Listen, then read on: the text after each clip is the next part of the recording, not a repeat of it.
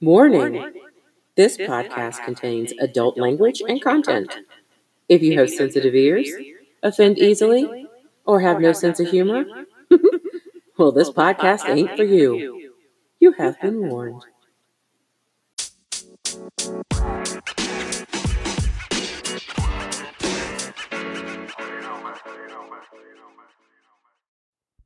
What is good, party people? It is Ashley from the We Ain't Getting Out Alive podcast. I am coming to you solo. Don't you worry, the other ladies are still here. I just wanted to do a little bonus and talk about an experience that I had recently. So I went to a dinner party and there were about 13 of us at the table. We went to a restaurant, so we weren't in somebody's home. And we were having a good time. It was a great night. Good food, good conversation. Then lo and behold, come the next week, one of the girls that was at the table turned up to be positive for COVID. Really? We really think that was how the night was going to end?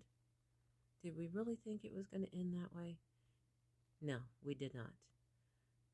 But nonetheless, I still was pissed off once I found out because it fell at a shitty time. Not that anybody wants to be extra quarantined at any time, but my father was supposed to come see me, and we live in two different states, so I was looking forward to his visit oh so much. And I had to call him and tell him not to come because he is in his 70s, and we're not trying to take any chances with that.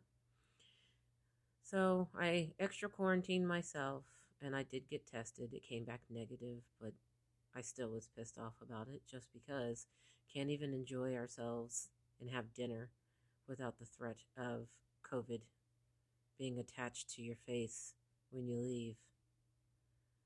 Now I know some people will say, well, it was kind of dumb to go out. Yes, hindsight's 2020. It was kind of dumb for me to go because it was obviously a possibility that this could happen. But I have been so careful this entire time that I've been I've been good. I thought one night I can get out and enjoy real human interaction. And this is what I get for real human interaction. Go out one time with the possibility of COVID sitting on your face. But I did not have it, thank God. And I did not spread it to anyone else because I did not have it, thank God. But I just wanted to let everyone know that just because you may think that it's getting better out here, it is not. People are still getting sick. People are still being put on ventilators. People are still dying. So protect yourself and protect others. Wear your mask. Wash your hands. Use hand, hand sanitizer. And just social distance. Don't be a dick. Just follow the rules. Okay? That was my PSA for the day. I hope everyone is doing well. Hope the pandemic is not driving you too crazy. I know it's uh, about driving me stir crazy, but what can you do? Just follow the rules, folks. Goodbye.